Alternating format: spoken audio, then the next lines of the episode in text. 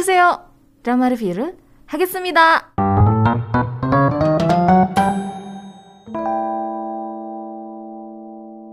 Oke, okay, setelah sukses dengan drama TVN Blind di tahun 2022 lalu, drama yang diprotes karena posternya setengah-setengah itu loh, inget nggak? Drama Blind ini tuh sebenarnya drama seru banget. Ini thriller crime dari TVN dan TVN kalau ngeluarin drama thriller tuh seseru itu gitu. Tapi ya penuh dengan prank.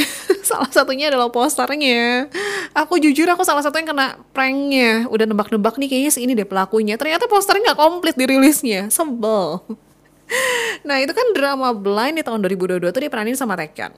Nah di tahun 2023 ini Tekken comeback ke layar kaca lewat satu drama yang berjudul Heartbeat. Ini drama yang di direct oleh sutradara Lee Hyun Sok sama Lee Min Soo Lee Hyun Sok um, ini kurang tahu sih ya dia main eh main lagi uh, pernah ngedirect drama apa tapi kalau Imin Soo itu pernah mendirect mendirect drama um, The Secret House di tahun 2022 ini gak ada yang pernah aku tonton dong drama-dramanya dia Stormy Woman Good For You Dangerous Woman Scarlet Letter White Lie sungguh aku gak ada yang pernah aku tontonin karena dia tuh mendirectnya drama-drama keluarga family yang uh, totalnya tuh kayak 120 something episode 140 gitu dari MBC ini semuanya gitu. Jadi makanya nggak pernah ada yang aku tontonin drama-dramanya dia.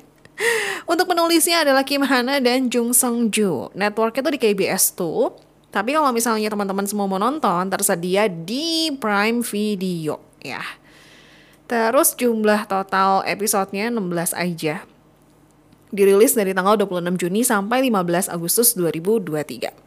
Drama ini tuh drama komedi, romance, Trailernya, so far aku nonton sampai episode yang keempat, aku belum dapet trailernya. Sama sekali nggak horor ya. Walaupun memang ini nyeritain soal vampir, ini sama sekali tidak horor. Malah lebih menjurus ke komedi. Vampirnya tuh lucu gitu, lebih ke kocak vampirnya tuh. ya drama ini tuh nyeritain tentang para vampir di dinasti Joseon awalnya ya. Salah satunya tuh adalah vampir yang super duper ganteng ceritanya yang bernama Sun Woo Hyol yang diperankan oleh Taekyon To PM. Nah, diceritain kalau Uh Hyol ini jatuh cinta dengan seorang gadis namanya Yoon Hae-sun. Dia ini gadis yang pernah diselamatkan. Jadi waktu itu uh, Haesun tuh dikejar-kejar sama vampir mau digigit lehernya mau disedot darahnya gitu. Datanglah si Uhyol untuk nyelamatin. Singkatnya gitulah pokoknya. Terus mereka berdua jatuh cinta walaupun tahu uh, identitas asli dari Uhyol itu adalah seorang vampir bukan manusia tapi mereka tetap menjalin hubungan asmara gitu. Jadi mereka tetap pacaran lah ya nah perasaan jatuh cinta inilah yang bikin Uhyol happy banget. Orang kalau lagi jatuh cinta kan jantungnya tuh berdegup kencang gitu kan ya. Makanya judulnya heartbeat. ya sebenarnya ya logikanya kalau lagi takut juga kan detak jantung jadi lebih cepat ya nggak sih? Kalau lagi tegang gitu kan detak jantung juga lebih cepat kan. Tapi pasti beda dengan ketika orang lagi jatuh cinta. Lagi deg-degan mau ketemu si dia kah gitu atau lagi liatin dia dari jauh itu kan pasti deg-degannya beda gitu. Walaupun sama-sama kencang tapi pasti beda. Nah ini yang bikin dia tuh jadi happy dengan perasaan jatuh cinta itu. Um, cuman kan masalahnya Sun Woo Hyol itu kan vampir. Dia nggak punya detak jantung. Kalau diperiksa pun nggak ada detak jantungnya gitu. Sementara Yu Haesun itu manusia biasa. Nah, jadi singkatnya intinya salah satu harapan dari mereka berdua itu adalah uh, terutama Yoon Haesun ya supaya bisa ngedenger detak jantungnya Sun Woo Hyol gitu dia tuh pengen banget denger detak jantungnya gitu nah sayangnya di masa Joseon itu ternyata para pembasmi vampir juga lagi gencar-gencarnya mereka sengaja merakit senjata khusus bentuknya tuh anak panah tapi ujungnya tuh perak Nah, itu dipercaya bisa membasmi vampir. Kalau para vampir kena panah ini, mereka langsung mati gitu.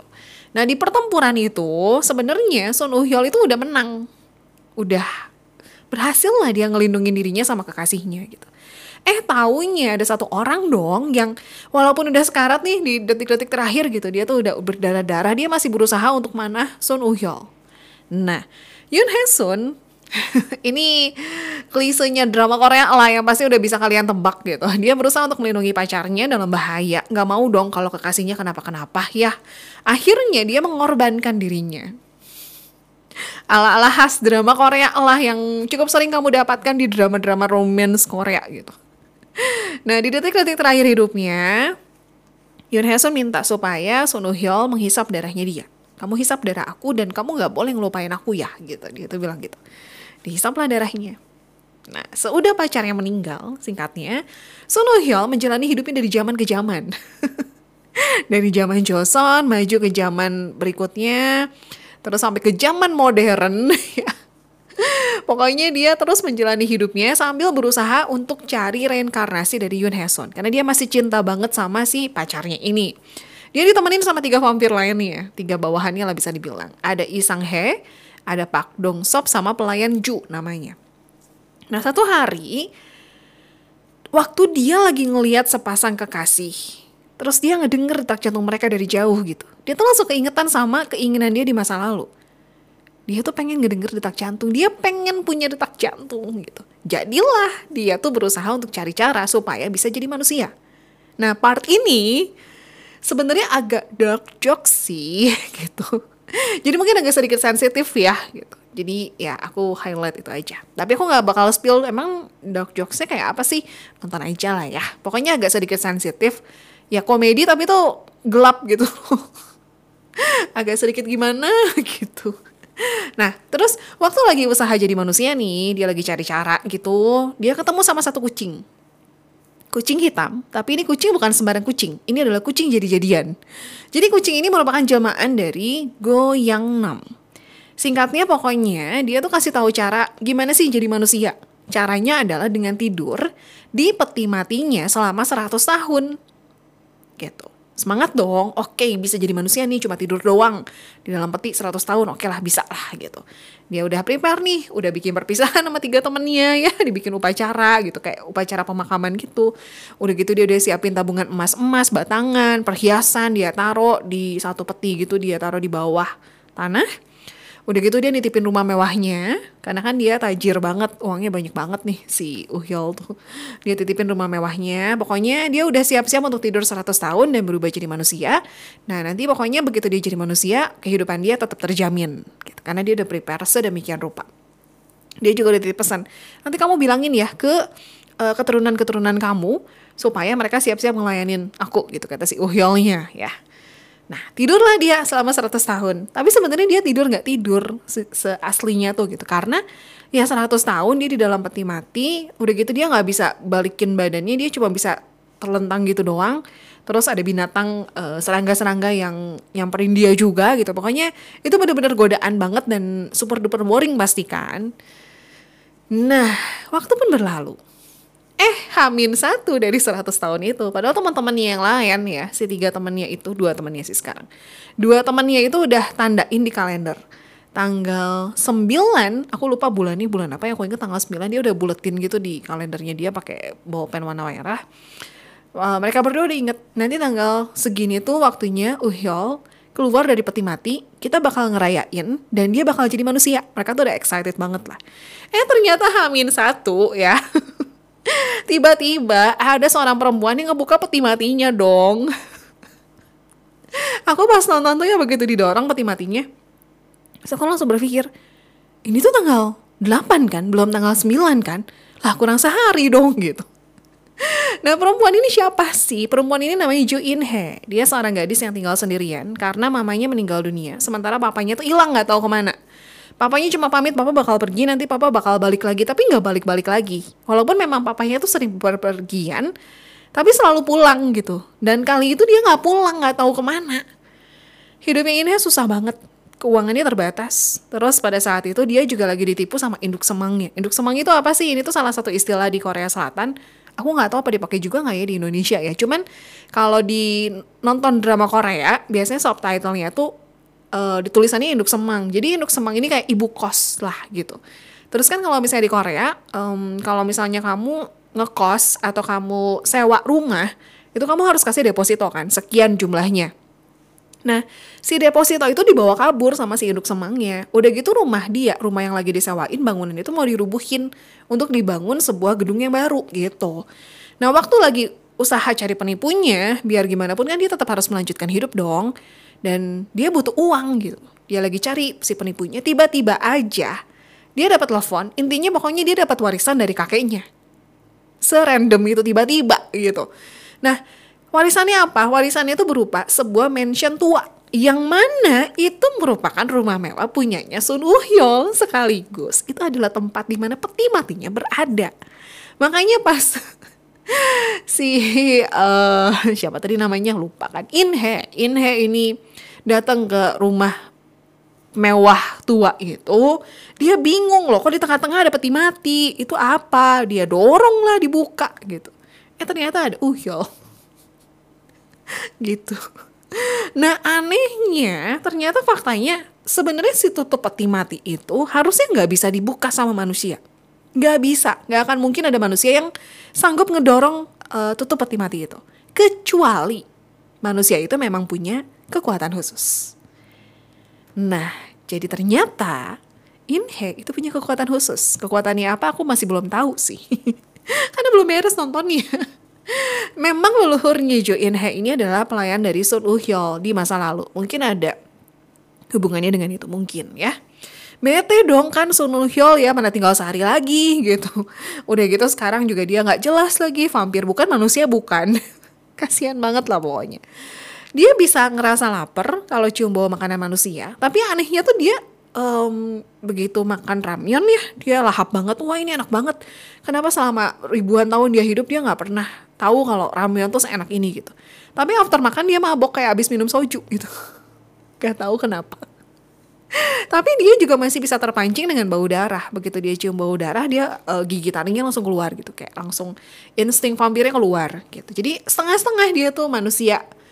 Enggak juga vampir juga enggak gitu. Jadi nggak jelas dia tuh.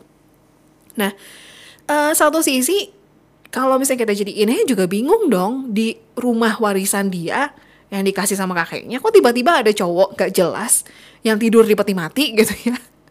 Udah gitu ngaku-ngaku kalau dia tuh vampir yang udah tidur 100 tahun tapi kurang sehari gara-gara sama Inhe dibangunin. kan gak make sense ya nih orang tuh penipu atau gimana gitu. Ya logikanya kalau aku di posisi Inhe juga di zaman modern nih orang pasti penipu, ya gak sih? Nah, waktu lagi mau ngebuktiin dirinya vampir, ini agak lucu juga sebenarnya. Aku tuh vampir deh, mana buktinya? Gitu. Intinya pokoknya Sodo Hyol mau gigit Inhe. Ceritanya dia mau buktiin kalau dia tuh vampir. Nah, plot twistnya adalah Inhe itu bukan tipikal cewek yang lemah. Justru begitu dia ditindas, dia bakal balik ngelawan. Waktu mau digigit, dia gigit balik. ini asli random banget. Dan ternyata darahnya Inhe itu tipenya darah dingin. Yang beracun untuk Uhyun nah pas uh, Uhyonnya digigit entah itu Uhyeon yang ngegigit lah pokoknya uh Uhyeon lagi Uhyol Uhyolnya pingsan tiba-tiba gitu jadi itu tipikal darah yang beracun nah kenapa darahnya tipe dingin dari kecil itu Inhe udah ngejalanin hidup yang berat banget mamanya meninggal dunia papanya hilang nggak tahu ke mana kan ya Terus dia juga sibuk belajar, sibuk cari uang sampai nggak ada waktu buat hangout sama teman-temannya ataupun cari pacar. Nah, karena itulah, jadi darahnya tuh tipikal darah dingin dan beracun buat Uhyol. Spill sedikit ya. kan sekarang tuh Uhyol kan statusnya tuh bukan manusia, bukan vampir juga kan. Gak tahu dia tuh apa gitu sebenarnya. Nah, ternyata masih ada satu cara supaya dia bisa jadi manusia seutuhnya. Caranya adalah dengan minum darahnya Inhe. Tapi darah Inhe ini harus dipanasin dulu Dipanasinnya gimana? Bukan darahnya dimasukin ke gelas terus dimasukin ke microwave ya, bukan. Tapi maksudnya tuh adalah ini harus jatuh cinta dulu supaya darahnya jadi panas. Gitu. Nah, darah itulah yang nantinya bisa bikin Uhyol jadi manusia. Jadi tantangannya adalah gimana caranya bikin Inhe yang super duper dingin itu jatuh cinta. Cuman yang aku bingung ya, kalau misalnya Uhyol minum darahnya Inhe, hmm, Inhe-nya gimana? Mungkin diminumnya nggak semua kali ya karena memang di drama ini tuh ada aturan dari Uhyol kamu nggak boleh menghisap habis darah manusia kamu boleh minum darah manusia tapi nggak boleh sampai habis banget gitu ya sementara itu Yun Hae Sun pacarnya Uhyol di masa lalu, itu sebenarnya memang udah reinkarnasi. Di zaman modern ini nama dia adalah Nahewon. Karakternya nanti adalah karakter jahat yang pengen ngerebut mansion milik Sun Uhyol dan Jun, Ju In He gitu. Nah untuk second leadnya, second lead cowoknya itu adalah Shin Do Sik. Dia adalah kakak kelas dari Jo In He dulu, yang memang udah jatuh cinta dari pandangan pertama dan udah lama gak ketemu, terus akhirnya ketemu. Mereka ketemu tuh waktu In He lagi kesulitan gara-gara ditipu sama induk semanggi itu. Nah ternyata Shin Do Sik sebenarnya tuh udah tahu tentang keberadaan vampir di dunia ini karena papanya tuh nyimpen catatan tentang vampir, tapi memang masih belum terlalu jelas gitu. Jadi ya kurang lebih seperti itu dramanya. Oke, sebelum aku bahas satu scene yang buat aku cukup berkesan, aku pengen bahas dulu pemeran-pemerannya. Ada Taekyon yang berperan sebagai Sun Woo-hyol. Di sini dia sungguh kocak banget karakternya. Apalagi kalau misalnya dia udah lagi sok-sokan mau nunjukin taringnya ya. Itu udah kayak apa sih gitu. Bukannya keren malah jadi komedi. Uh, Taekyon udah cukup banyak main di drama ya. Aku nonton dia pertama kali di Dream High, tapi Dream High ini sebenarnya bukan debut aktingnya dia. Dia acting debut itu di drama Cinderella Step Sister. Udah gitu dia main di Who Are You. Who Are You juga lumayan seru nih drama TVN. Tapi ya agak-agak horor-horor. Horornya tapi nggak horor serem banget sih. Terus ada Bring It On Ghost. Ini juga drama dari TVN yang horor tapi ada romance dan komedinya. Karena hantunya lucu. Ya pemeran utamanya sih, sisanya ya serem juga. Lumayan lah gitu. Terus uh, dia main di Save Me. Ini Save Me ini drama yang dia peranin bareng sama Soyeji. Ini yang ngeritain tentang sekte sesat gitu. Ya, mungkin kalau misalnya kamu nonton Netflix yang dokumentari yang tentang sekte sesat, begitu dokumentari itu rilis, salah satu drama yang jadi hits juga adalah drama Save Me ini karena uh, nyerita ini kurang lebih sama gitu mirip gitu. Terus dia main di drama Vincenzo jadi karakter villainnya. Udah gitu dia ada di Secret Royal Inspector Enjoy. Terus uh, Blind ini salah satu drama thriller oke okay dari TVN. Cuman ya gitu, bete aja karena rilis posternya belakangan, nggak full. Tapi ya pinter sih TVN tuh. Me mengecoh para penonton itu pinter. Ya itu untuk Taekyon karakter perempuannya yang berperan sebagai Ju In Hee adalah Won Ji An. Aku ngelihat dia di drama ini kayak asing gitu tapi um, actingnya bagus. Dia ini ternyata baru debut itu di tahun 2021 jadi sebenarnya masih baru kehitungnya tapi udah jadi uh, karakter utama gitu dia pertama kali main di drama DP. Cuman aku nggak ngerti dia cuma muncul di satu episode doang. Udah gitu dia ada di Hope or Dope season 1 dan 2. Terus ada di If You Wish Upon Me. Uh, dan nanti di Squid Game season yang kedua dia juga main di sana. Kalau untuk filmnya dia ada di A Year and Medley. Sungguh aku nonton tapi aku nggak ngeh. Terus untuk karakter pacarnya Sun Uh Hyol di masa lalu itu diperankan oleh Yoon So Hee. Yun ini juga udah cukup banyak banget main di drama-drama Korea ya. Aku nonton dia pertama kali di Let's Eat. Udah gitu dia ada di Big Man, Marriage Not Dating, terus um, apa lagi ya? Because This Is My First Life, tapi ini cuma jadi cameo doang. Terus dia ada di uh, The Spies Who Love Me, Ghost Doctor, dia ada di situ juga gitu. Terus untuk karakter second leadnya yang cowoknya itu diperankan oleh Park Kang Hyun Park Kang Hyun ini tuh debutnya dia by the way. Pantesan kayak ini siapa dia ya gitu. Ternyata dia baru debut di drama Heartbeat ini. Langsung jadi second lead. Lu deg-degan dia patah hati aku tuh. tapi aku tuh antara ini orang kayak mencurigakan tapi baik gitu. Dia sebenarnya apa sih? Jahat atau enggak gitu. Ya. Yeah. Oke, okay, um, salah satu scene yang cukup kena buat aku ya dari drama ini adalah jadi scene-nya tuh waktu Jo In He hampir dipecat dari pekerjaannya. Ini tuh di episode awal, ya episode 1 gitu. Jadi kan Jo In He itu kerja jadi seorang guru UKS atau dokter UKS lah gitu ya. Um, satu kali ada orang tua murid ngamuk di sekolah, marah-marah. Gara-gara anaknya tuh dipotong rambutnya secara asal sama Jo In He. Memang asal banget sih potongannya tuh. Nah si orang tua murid ini tuh marah banget sampai dia tuh narik rambutnya Jo In He ya ditarik sampai rontok dong. Itu sungguh sampai shock banget rontok lumayan lagi. Sesakit itu pasti kan. Nah orang tua murid ini tuh menuntut supaya Jo In Hye minta maaf karena udah sembarangan motong rambut anaknya. Dia marah-marah sekolah apa sih kok motong rambut sembarangan? gitu. Ayo minta maaf cepet. Nah singkatnya faktanya adalah anak ini anak yang uh, si orang tuanya marah-marah tadi ternyata anaknya tuh mengalami pembulian di sekolah anak ini satu kali datang ke UKS dalam keadaan yang kacau banget. Uh, bajunya kotor. Udah gitu dia juga ada luka kalau nggak salah ya. Luka sedikit. Terus uh, di rambutnya itu ada permen karet yang nempel. Nah permen karet kan susah ya dicuci pun nggak hilang kan. Ya mau nggak mau harus dipotong kan. Nah anak ini tuh nggak berani lapor ke pihak sekolah. Dia juga nggak berani ngomong sama orang tuanya Nah akhirnya Inhe mikir nih gimana caranya supaya orang tuanya tuh ngeh gitu kalau si anaknya tuh ada something di sekolahnya. Dipotong lah tuh rambut anaknya. Nah pas dikasih tahu ini mamanya kaget banget dan ngerasa bersalah gitu langsung berubah banget lah. Kenapa saya bisa nggak tahu kalau anak saya tuh dibully? Nah yang bikin aku nggak bisa lupa sama scene ini adalah karena cara Inhe yang cukup unik gitu. Jadi waktu udah dituduh disuruh minta maaf dia nggak mau minta maaf ya. udah gitu akhirnya dia cerita kalau anak kamu tuh sebenarnya uh, anak anda itu sebenarnya dibully dia ceritain kronologinya udah gitu terakhir dia bilang gini saya minta maaf karena saya tuh seorang dokter UKS.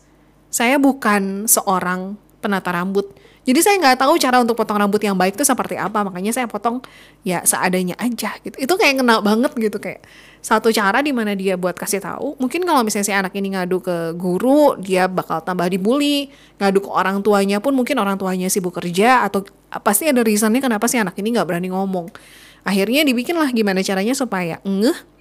Jadi ya udah di apa dipotong lah rambutnya gitu terus dia ya saya minta maaf karena saya dokter UKS gitu. Dia nggak tahu saya nggak tahu cara potong rambut yang baik seperti apa gitu. Ya ini pun jadi ngingetin aku sama um, satu berita yang belakangan ini lagi rame ya. Mungkin kalau misalnya teman-teman ngikutin ada di medsos ada seorang guru yang akhirnya memilih untuk mengakhiri hidupnya karena nggak tahan diprotes sama orang tua murid ini pun kayak miris banget sih sebenarnya. Cuman ya gimana ya gitu. Ini tuh pembulian tuh ternyata nggak cuma terjadi kepada para murid doang tapi ke guru-guru juga gitu. Sekian lama mungkin dibilang kamu guru tidak bertanggung jawab yang nggak ngurusin muridnya padahal sebenarnya si guru itu nggak seperti itu gitu. Jadi akhirnya ya miris sih gitu. Cuman ya pas lagi nonton adegan ini tuh aku jadi keinget sama kejadian itu gitu. Ya jadi itu dia dramanya Sekali lagi buat kamu yang pengen nonton dramanya tersedia di Prime Video.